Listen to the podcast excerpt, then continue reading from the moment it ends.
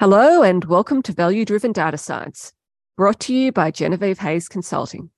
I'm your host, Dr. Genevieve Hayes, and today I'm joined by Dr. Kate Bower to discuss the responsible sourcing of data for AI model building. Kate is a consumer data advocate for Australian consumer advocacy group Choice, following a previous career in academia, where her focus was on qualitative health research. Kate, welcome to the show. Thank you for having me. Now, the saying goes that if you're not paying for the product, then you are the product. And people are becoming increasingly aware of the fact that every time they interact with the digital world, there's a good chance their data is going to be harvested for some alternative use. I don't think anyone likes the idea of being the product sold by a Silicon Valley tech giant. But when you're just one person, there's nothing really that you can do. Or maybe as a data scientist, you think being able to access huge volumes of data online is a dream come true. But just because you can harvest large da- quantities of data from the internet doesn't necessarily mean that this is something that you should do. We're going to be considering data sourcing from both perspectives in this episode, but particularly from the perspective of the consumer, because that's what choice is all about. That's right. In Australia, Choice is a very respected organisation. I remember back when I was in primary school, my mum taking me to the library to access Choice magazine for use in my assignments back then. I'm not sure if the paper copy is still around, but it's definitely in, still in existence on the internet. Yeah, that's right. So Choice has been around for more than 60 years.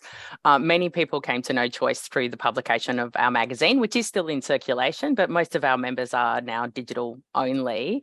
But we were created because consumers felt there was a need to have be able to kind of speak back against big business. So we've had the same mission since the beginning, since 1959, which is to fight for fair, safe, and just markets for Australian consumers.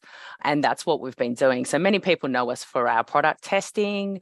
I'm sitting right now, in fact, in one of our labs, but we're known for our product testing in our labs. We test fridges and washing machines and sound bars and laptops and just about any consumer product that you can buy in the market. We test it here on in our purpose built labs.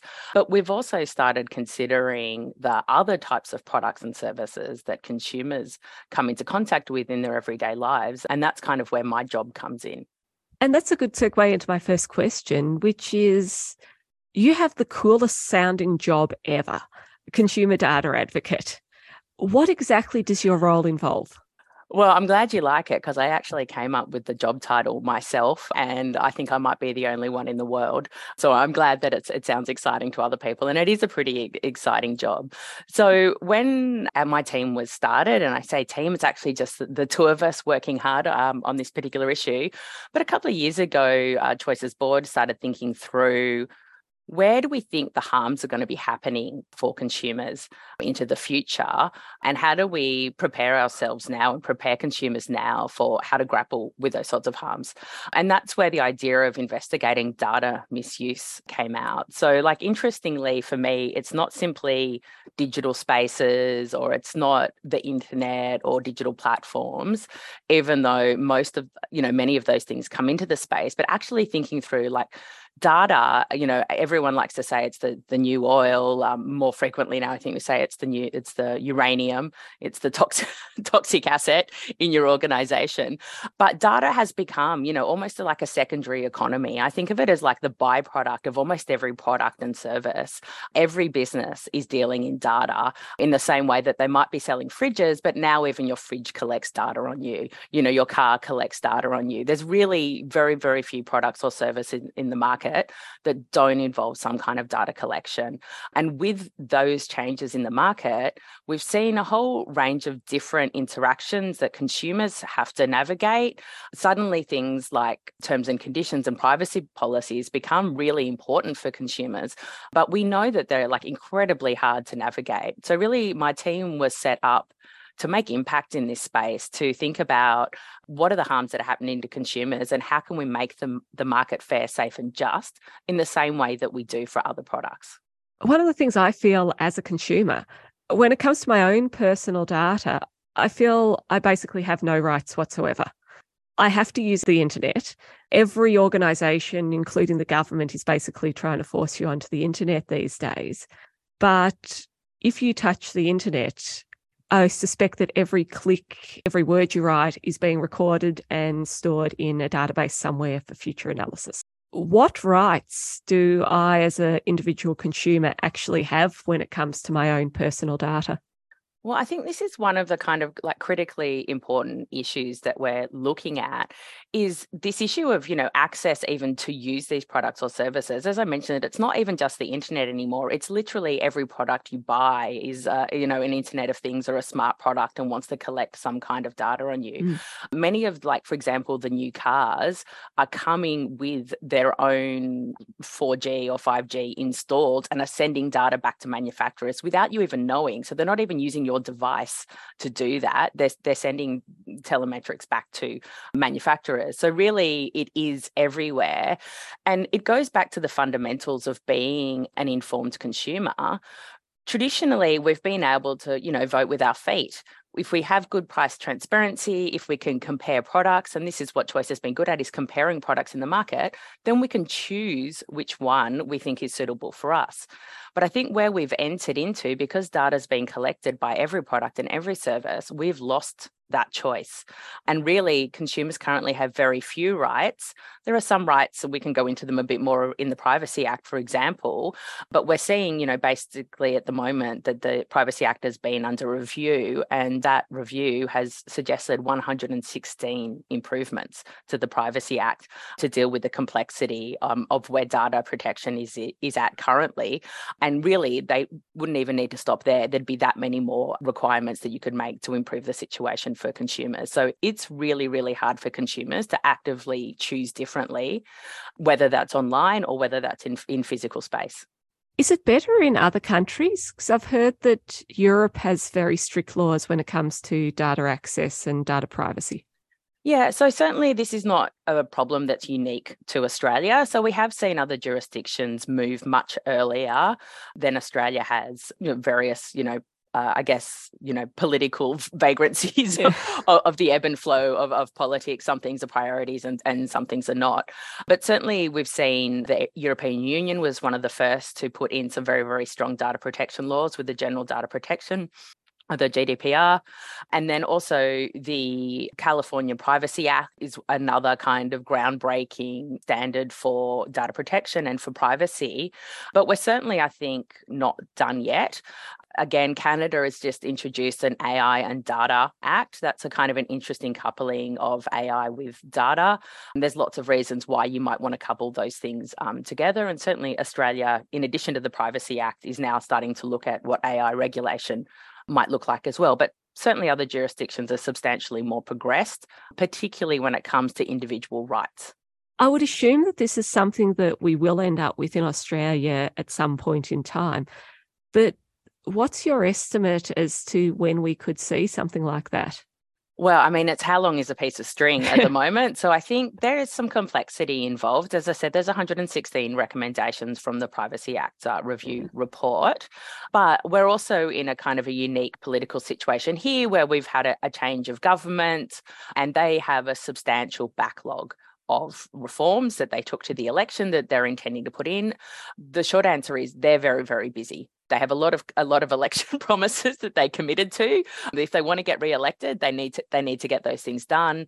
Uh, you know, we've got a referendum coming up. They've got a lot of things. You know, the Attorney General in particular has a number of things in the portfolio that are likely to come before privacy reform. We have seen quite a few indications from um, the Attorney General uh, Dreyfus that he's very motivated to act on privacy reform. He had a go at it last time he was in office when he was briefly Attorney General under the the Rudd Gillard years, and he is personally motivated to enact privacy reform. But I do think that there is a, a range of complexities, both the backlog politically, um, but also there's quite an, a number of, I get complexities to some of the reforms and quite a number of quite powerful lobby groups opposing key aspects that will make that political process a bit more complicated. That's interesting because I would have thought that this would be something that everyone would be on board with. uh, you don't have to name any groups, but what sort of people would be, or what sort of groups would be opposed to privacy laws when it comes to consumer data? So, I mean, I think this is really interesting. So, one of the key reforms that Choice is interested in in the in the Privacy Act, I'd say it's probably two things that it really boils down to that we're really keen to see get across the line because we think it will have a big impact. One of them is just what is the definition of personal information? So, currently in the Act, it is information about a person. Whereas what the proposal is to have information that relates to a person. So that seems like a very small wording change, but actually what it means is that things like technical identifiers or device identifiers and MAC addresses, for example, would be included in personal information, which means the Privacy Act would then apply to all of that. So I think if you follow that thread through, that many of the identifiers that, in particular, larger data analytics and ad tech businesses are using currently, they're able to do much of what they do and make a lot of money on the basis that they're using identifiers that are outside the Privacy Act. Okay, so data relating to me, that'd be my name, address, date of birth, credit card number, etc. And that's distinct from data that relates to whoever was using my computer, which is probably me anyway. That's right. I think if you work in the field of data science, as your listeners do, you know that there's lots of different ways to identify a customer that are not their name. In fact, the name is probably the least interesting thing about a customer. There are many ways of identifying them, you know, right down to even when you remove uh, cookies, browser fingerprinting, other types of device identification, and practices like identity resolution, where you're able to bring different data points together to identify that that's the same customer, and then do things to them. So whether that show them certain ads whether that's you know push them through certain customer journeys. Um, so all of those things could be then included in the privacy act if we change this identification. So the reason why Choice wants that to happen is because that's in line with consumers' expectations. So consumers don't really care how you identify them, whether it's through a device identifier, whether it's through some other kind of unique identification that you've put onto their browsing behavior. What they care about is the effect on them. So what they care about is control over the ads they see, control over the prices they see, control over the experience that they have online and in the physical world. So that's what makes sense for consumers. So they really don't care whether it's their name or whether it's some other identification. But businesses whose business model is reliant on many of these things not having to worry about that compliance aspect of the Privacy Act are opposing many of these changes, and particularly the ones that either relate to that definition change or relate to some of the, the recommendations around targeted advertising and audience segmentation. What I'm thinking when you're saying this is how often I don't know, just say you wanted to buy a new toaster. If you start Googling toasters, then for the next month, you get advertisements for toasters popping up everywhere. Would that be the sort of thing that would be covered by this legislation? Yeah, exactly right. So it's those things that we know that businesses currently are using things that are not your name, but the effect for you as a consumer is identical in that you still see ads for toasters popping up. So it's really about having a privacy act that's fit for purpose for the modern digital world that we live in, that recognizes that there's more than one way to skin a cat, uh, so to speak, that there's many different ways that businesses can identify you. And what's important is returning the balance to consumers so that they can actively choose so they retain some of that consumer choice that we've traditionally had in, in the physical marketplace of being able to compare products fairly, knowing what's out there, having price transparency. And I think it goes back to the fact too that companies need to have good products and they need to have good services. And that should be the basis on which people are choosing your product or choosing your service, not how well you were able to use dark patterns to manipulate them into a customer journey that they didn't know they were getting into, for example. Mm. You know, really, it can be a good thing for businesses who want to do the right thing, but it certainly will present some compliance challenges for um, large ad tech business and data analytics businesses. Yeah, I can imagine that. The other thing that came to mind when we are talking about this is the data that many of these organizations seem to be harvesting. It's not just, as you said before, the data from your fridge or from your interactions with the internet. I've seen signs in front of Kmart and Officeworks and things like that that are warning you that they're using facial recognition software to track your actual journey into the physical store or using your phone to work out where you are with regard to GPS or something.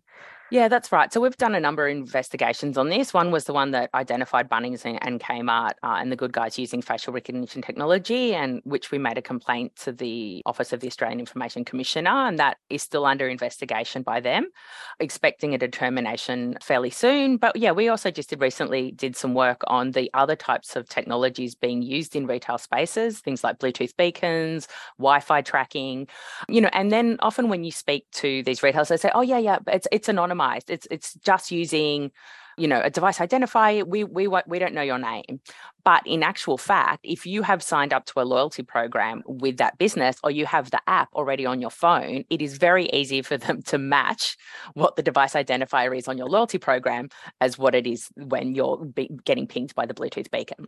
So in reality it's very easy to match up these various different data sets. And in fact there are whole businesses specializing in matching up these data sets for you if you're not able to do it. So the practice of data enrichment is something that is very opaque for consumers and it's not something that they're aware of.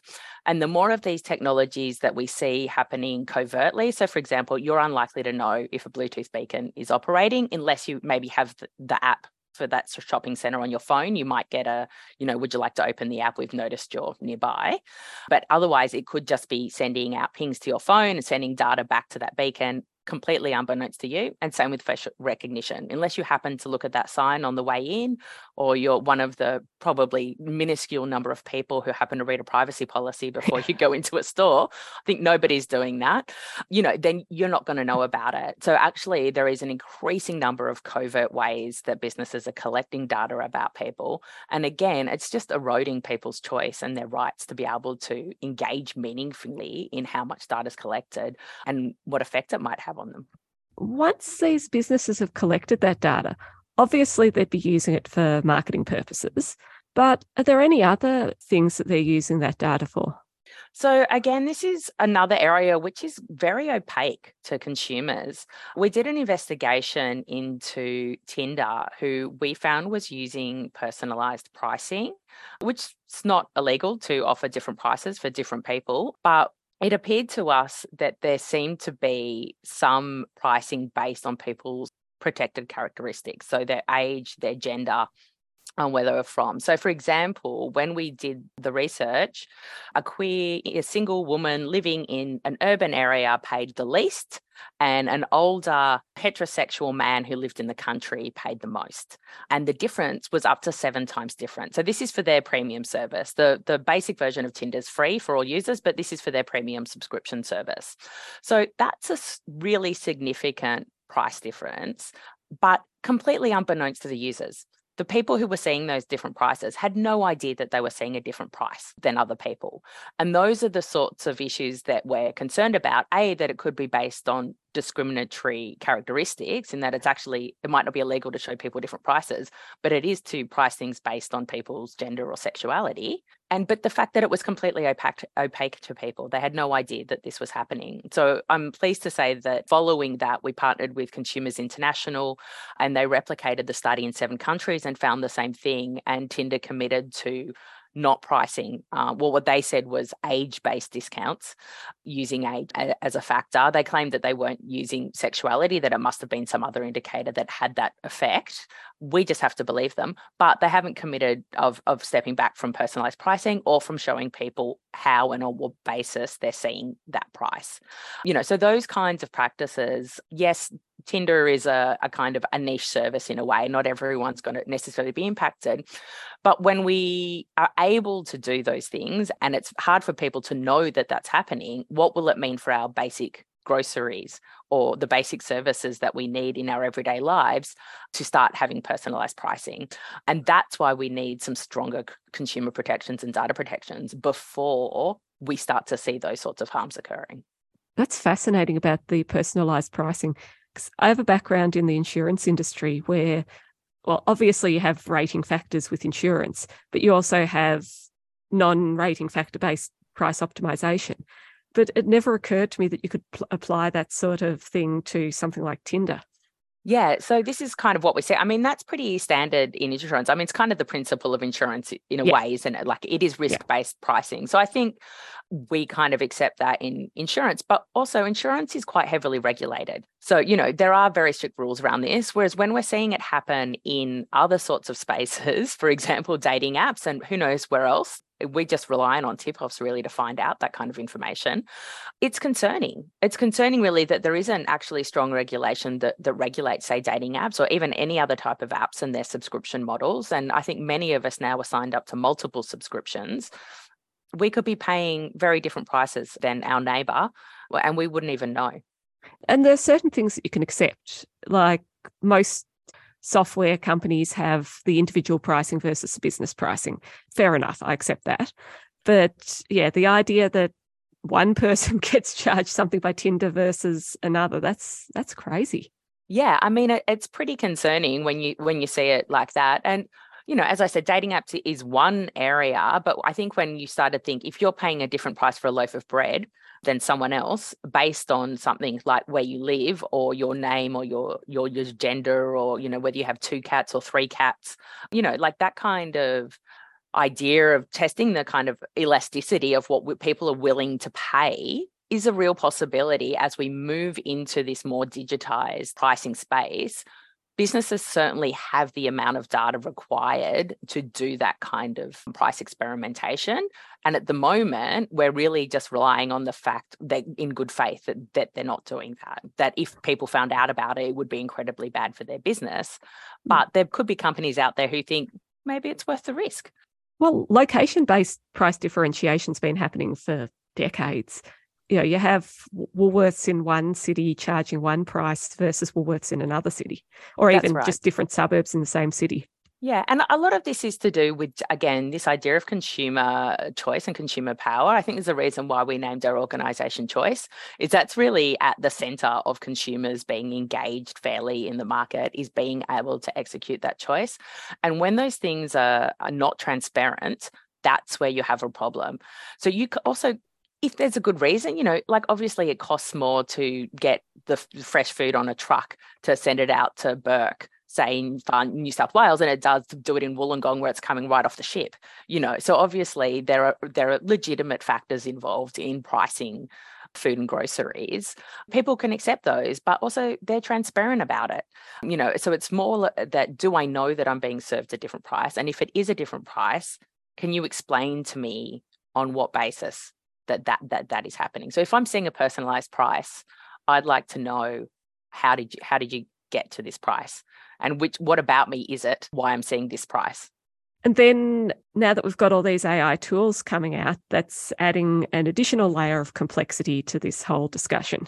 Recently, we've had ChatGPT, uh, Stable Diffusion, and GitHub Copilot coming out all of which I believe are built based on data that was harvested from the internet. From what I've read, ChatGPT was trained using text data scraped from millions of public websites. Stable Diffusion, which is a AI image generator, was trained using images harvested presumably in a similar way from the internet. And GitHub Copilot was trained using computer code harvested from public GitHub repositories. Is there any way that you can protect the copyright on your data if you put it on a public website? I mean, yeah, I think it's a great question. I think generative AI is making us grapple with some of these big questions that probably a lot of people in this working in the space have been thinking about for a long time. You know, when we're talking previously before about like what personal information is protected under the Privacy Act, then we talked a little bit about our what I call consumer data, so our behavioral data, basically, like you know what the loyalty program card is collecting but then there's also what's available publicly. So we've seen for example the clearview ai case with the oaic here investigated and said that that collection of people's faces from facebook in order to build a facial recognition database was an illegal collection. So that was a very kind of clear determination that actually, no, this is people's sensitive information. People put their photos on Facebook for the purposes of being a profile photo or for, you know, share their kid's birthday party or whatever it was. And then to scrape it and then use it for a different purpose is a breach of the Privacy Act. When it comes to generative AI, though, we're talking not about people's faces or even people's personal details, even though I think we've all seen that there is personal information in these large language models and in fact secure information and all, all sorts of things that probably shouldn't be in there. But even if we put that that issue to one side for a moment we haven't thought that well through what the kind of consequences, I guess, of having all of this information. So, the, you know, Interbet was built with a kind of idealistic worldview of the free and open internet. It, we used to talk about the information superhighway. It was going to open the world. And look, it has, no doubt. You know, I think Wikipedia is just like one of the best things out there, really. I also teach ethics to a group of primary school students as, as, a volunteer job at my daughter's school, and they mm-hmm. still get told, "Oh, don't use Wikipedia."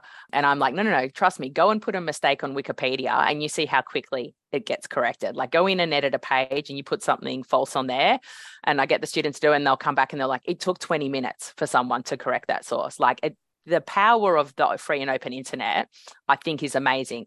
But what we have seen since really the advent of the larger digital platforms is an accumulation of market power that has changed the fundamental nature of the internet and also what we think of as people's intellectual property and their data.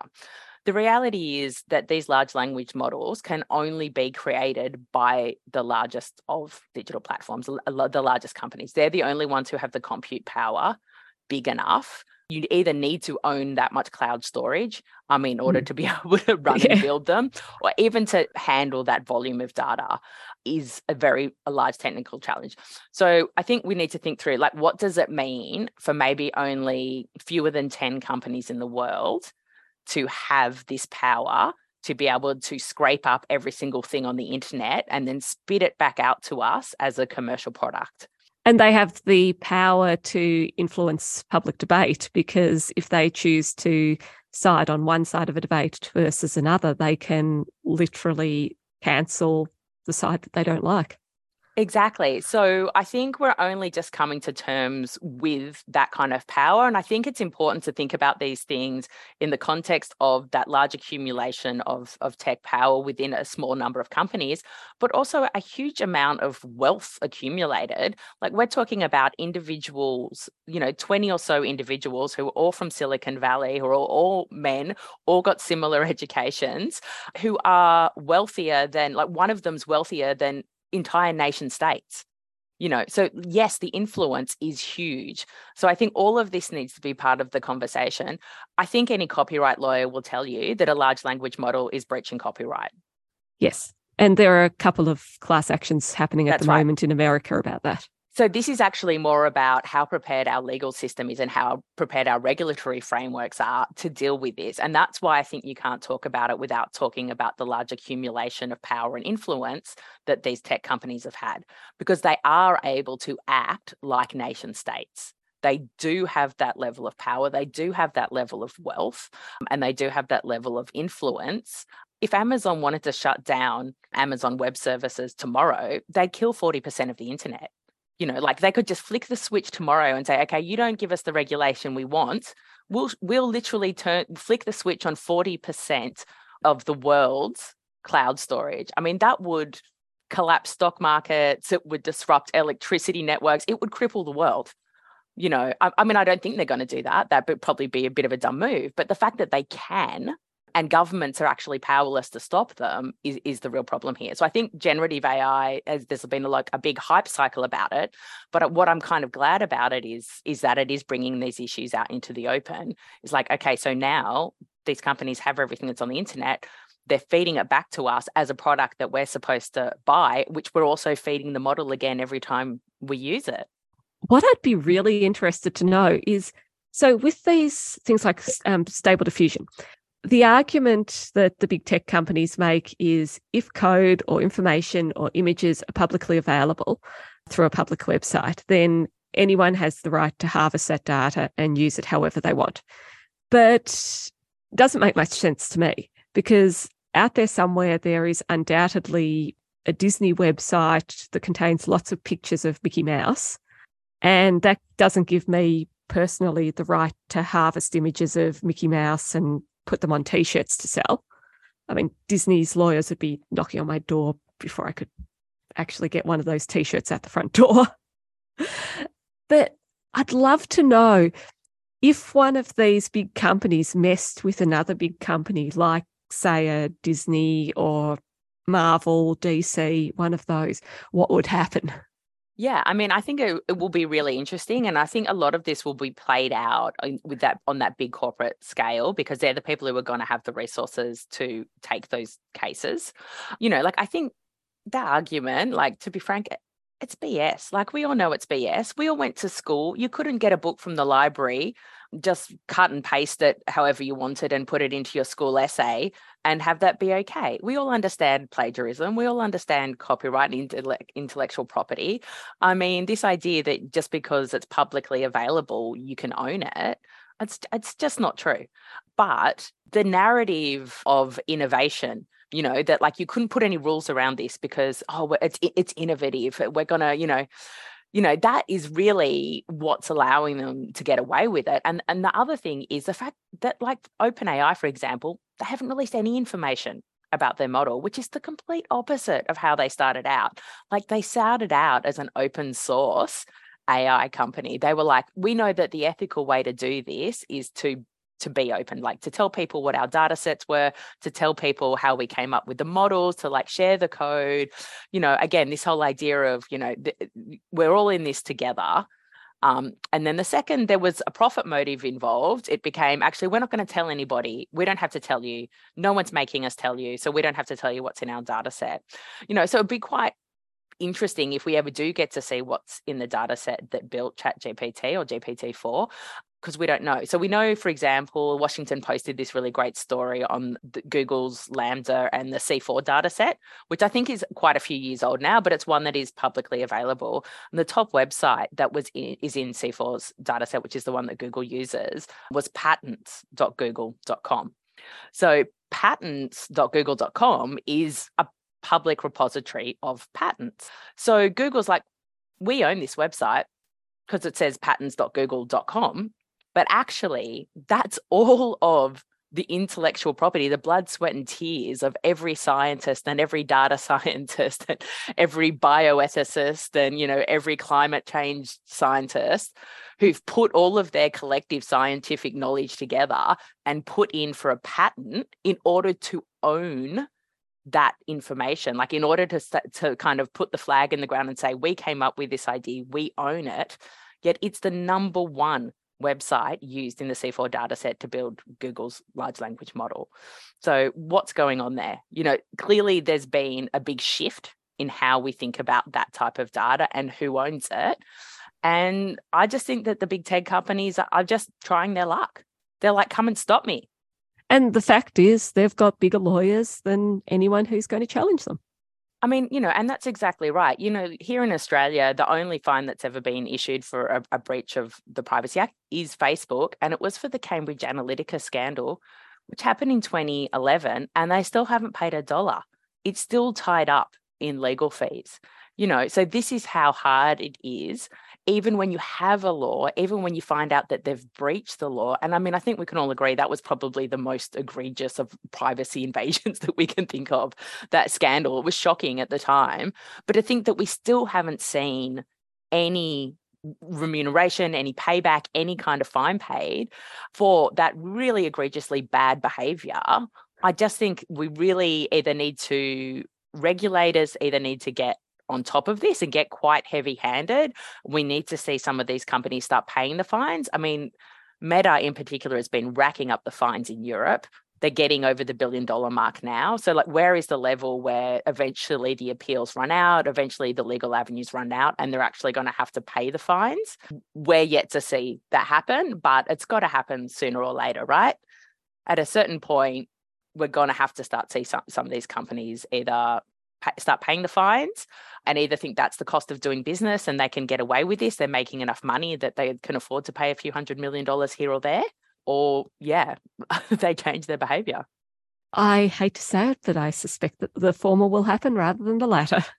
Yeah, and I, I mean, this is why you know sometimes I have these conversations, and I hate to be the the big stick versus the carrot approach, but tech def, tech industry definitely prefers a you know a soft law kind of incentive based model of regulation but i think it's just not working.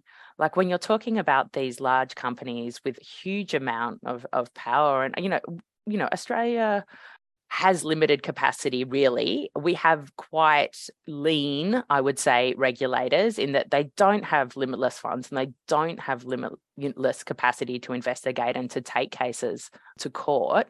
So we are already limited by that. But these tech companies know that, you know, and, and so they're will they're willing to kind of try their luck. And until we can kind of get a big enough stick to make them do the right thing, then they're going to continue to do so. And the problem we have in Australia is we have a relatively small population, so less than 30 million people. If they lost every single person in Australia, it wouldn't be a big deal. It's not like losing every single person in India or China. Yeah, that's right. So, you know, and we've seen them make use of that power. We saw it with the news uh, bargaining media code, where they just switched off all the news sites in Australia on Facebook overnight. It took with them a whole bunch of NGOs, a whole bunch of government sites, a whole bunch of, you know, so a lot of people were affected by that, whether that was deliberate or not we don't know. There is some suggestion that, that, Facebook knew that they were also turning off things that weren't strictly news sites, but it's a flexing of the muscle. We saw a similar thing here when The Guardian released the Uber papers last year. They were able to get a whole bunch of internal communications. It showed that the senior levels of uh, Uber's management knew that their operating model was illegal when they came to Australia. But it said, we'll just go, we'll set up, we'll become so popular, then we'll lobby the government for to change the law to make us legal retrospectively. That's the kind of economic power that we're talking about. In a relatively small country like Australia, we're sitting ducks. Yeah. Well, that's a very Take, taken a bit of a depressing turn. This conversation. Yeah. I'm sorry about that. from the point of view of a data scientist, most data scientists that I've spoken to and worked with are not trying to deliberately set out to break the law. Most of those people, I think all of the ones that I've actually spoken to, are fundamentally good people who do not set out to do the wrong thing and, in fact, are looking for guidance as to what that right thing is to do. If you're one of these data scientists who wants to build a model without doing anything that's morally bankrupt, what should those people be aware of when sourcing data for their work so that they don't harm anyone or get themselves into any trouble? I know that it takes more work, but really, if we look to say, for example, areas where people have been using data for good purposes. Let's look at academic research or let's look at, say, medical research. So, academic and medical research have ethics committees for a reason because they got it really wrong in the beginning. I think anyone who's been to uh, university and done any kind of social science course is aware of the you know, the Milgram experiments and various oh, yeah. other uh, testing where the ethics were were way out there, right? But I think the same principles apply, which is that you have to tell people what you're doing, why you're doing it, have a good reason for doing what you're doing, and then ask people's permission. It's really that simple. We just go back to basic principles of like, what would I want when someone is using my information? And we're a long way from that now, to be frank. You know, I think there's certain eh, you know, first party data, first party data, that's certainly the, the topic du jour, but that's by force. That's through the removal of the collection of third party data because of pushback from consumers and, and from privacy advocates. But instead of just saying, oh, first party data, well, I got them to tick a box when they first came to the website. Now I can do whatever I want. Actually, think what's about an ethical relationship with the people whose data that I want to use, um, and particularly if it does relate to individuals. And again, there are public training data sets available but you know one of my other hats that i wear is on the ai standards committee and another is on the diversity inclusion think tank with the national ai center so in both of those roles i'm thinking also about what is the kind of effect of bad data sets on the type of bias and the type of discrimination and what you're going to get out the other end. So, ideally, if we had a, an ideal world, and I realize this isn't the ideal world, but if we did, we would be thinking about carefully curated data sets where people have consented and are aware of what the data is being used for when they when they give that information, and not either relying on publicly available training data sets, which we know are biased. We know that there are many issues in terms of inclusion, particularly around race, particularly around gender. You know, and it's every data scientist knows garbage in, garbage out.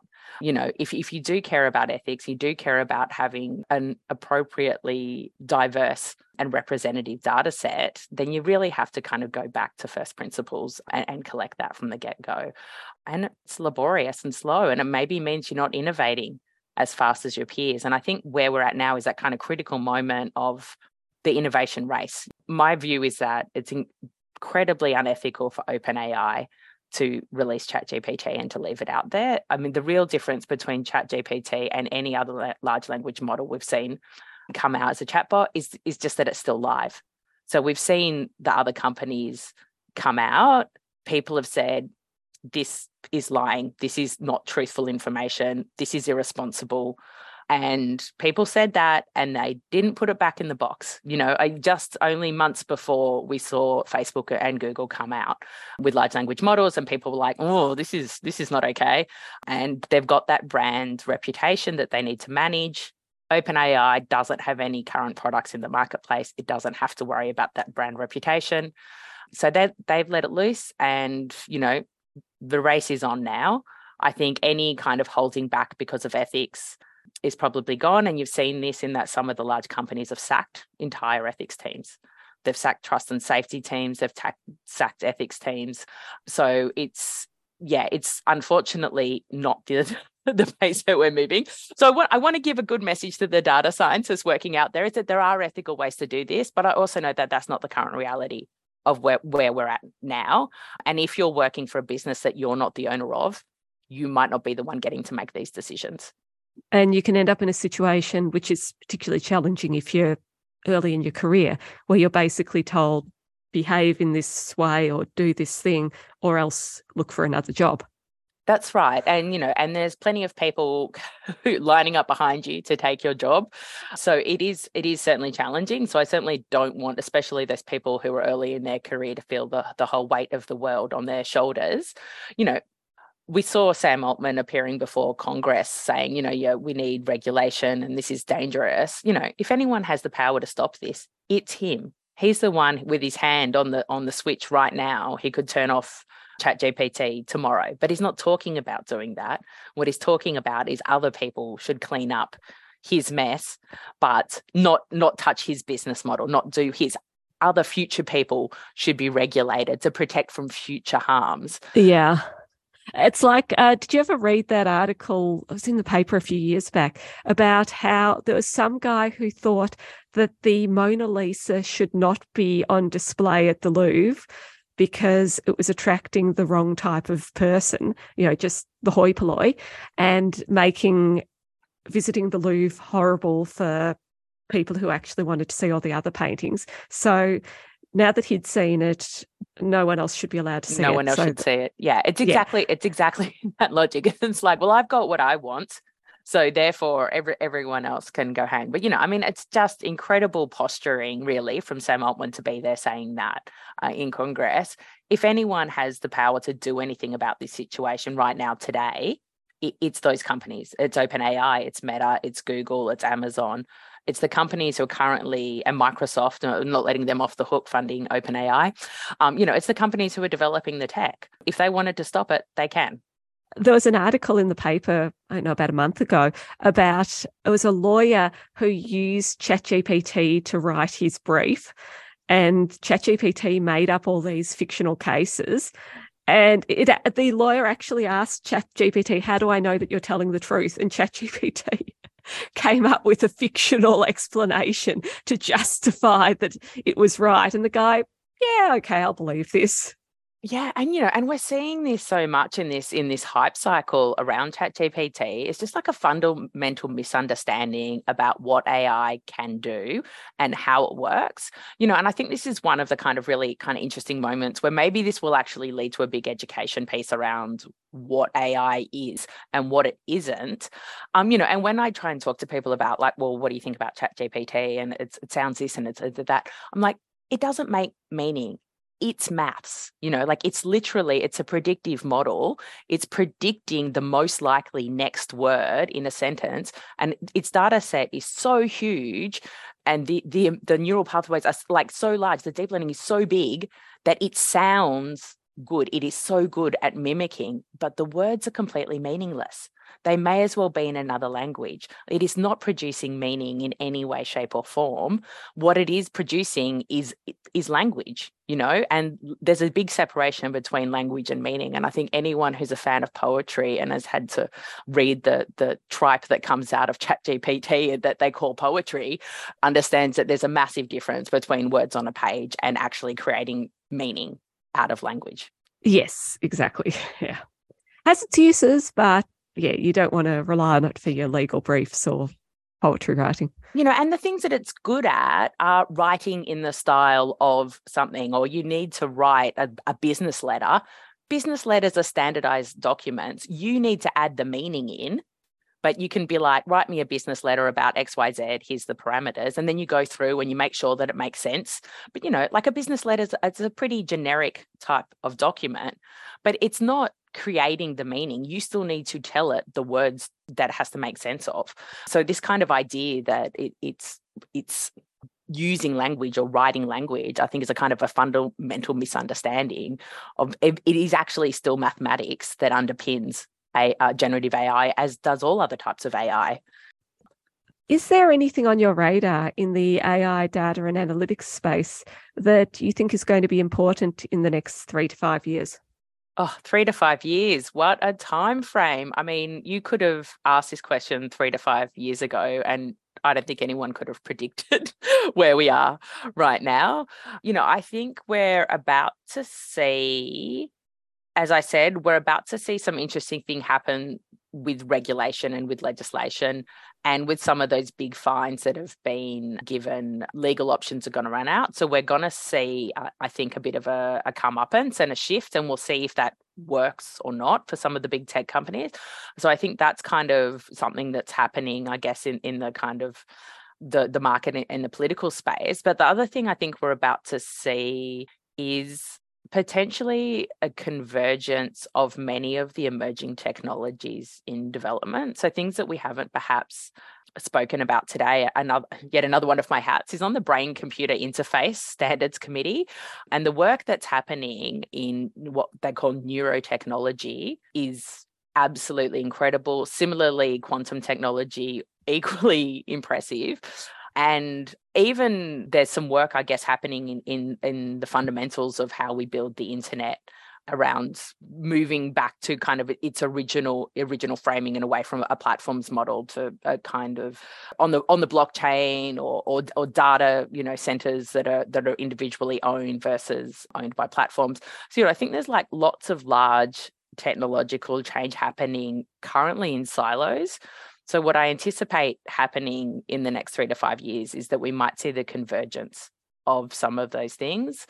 And I'm yet to kind of reckon with what the consumer challenges might be of some of those things. I think the neurotech example presents a, like a lot of really really interesting consumer issues. So is i can kind of use a, a, real life example. Recently there was a trial that was conducted in australia actually with a medical company who was building these brain computer interfaces and had put one in as a trial in a patient i believe she had epilepsy and had been experiencing basically daily seizures. And once she had this implant implanted into her brain she stopped having seizures and her, the quality of life went up just dramatically. I mean, I can't even imagine what it would be like from having daily seizures to suddenly not. And this was because the the chip acted as a warning system.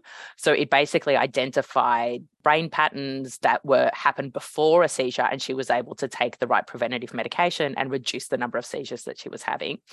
Amazing life-changing technology the company went bust and they removed the chip out of her brain. So she's back to the beginning. Uh-huh. So this is life changing technology. But what happens when the company goes bust?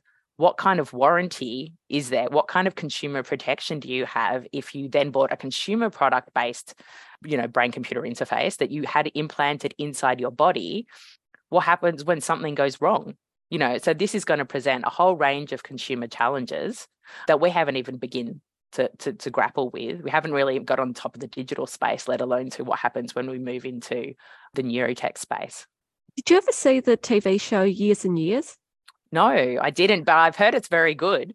It's awesome. It's set in the very near future.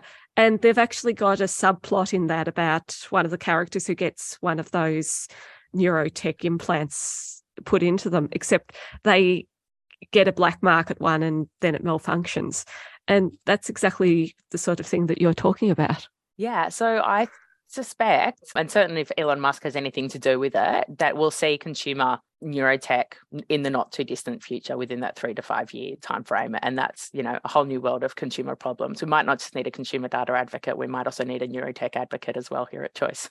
And the fact is, the first ones will look remarkable when we see them, but 10 years from now, we will realize a complete and utter rubbish. Indeed, indeed. As it is with anything. I mean, let's look back at the websites we were looking at in 1996, right? Oh, dear. let's not.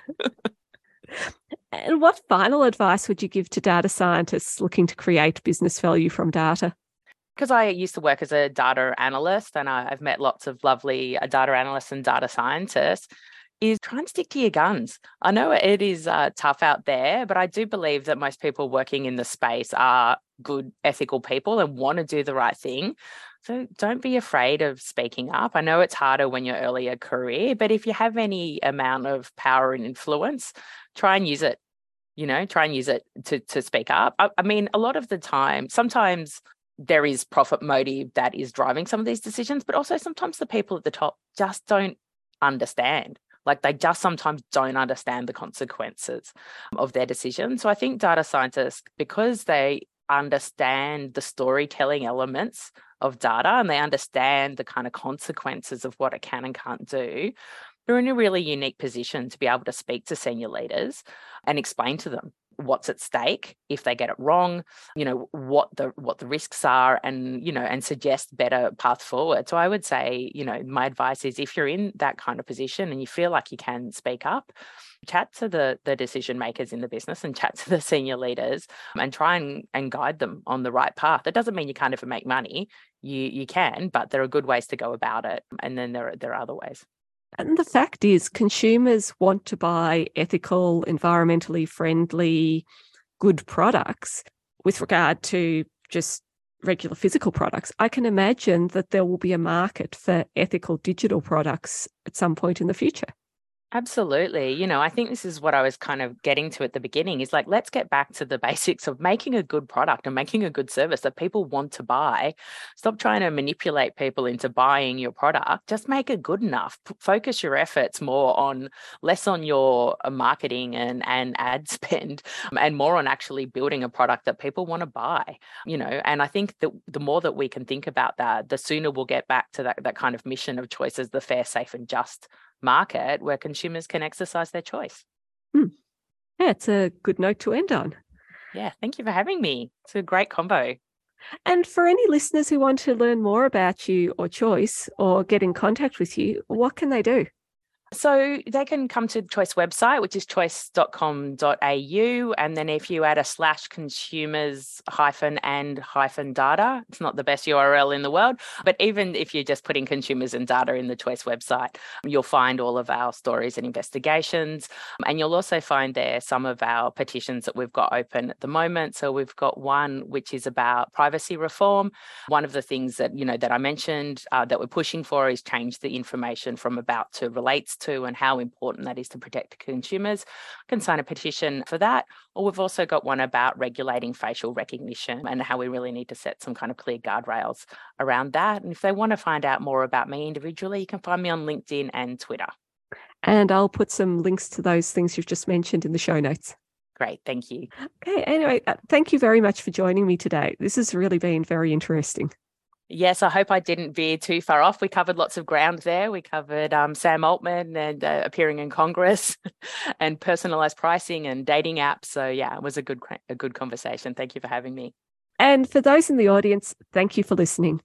I'm Dr. Genevieve Hayes, and this has been Value Driven Data Science brought to you by Genevieve Hayes Consulting.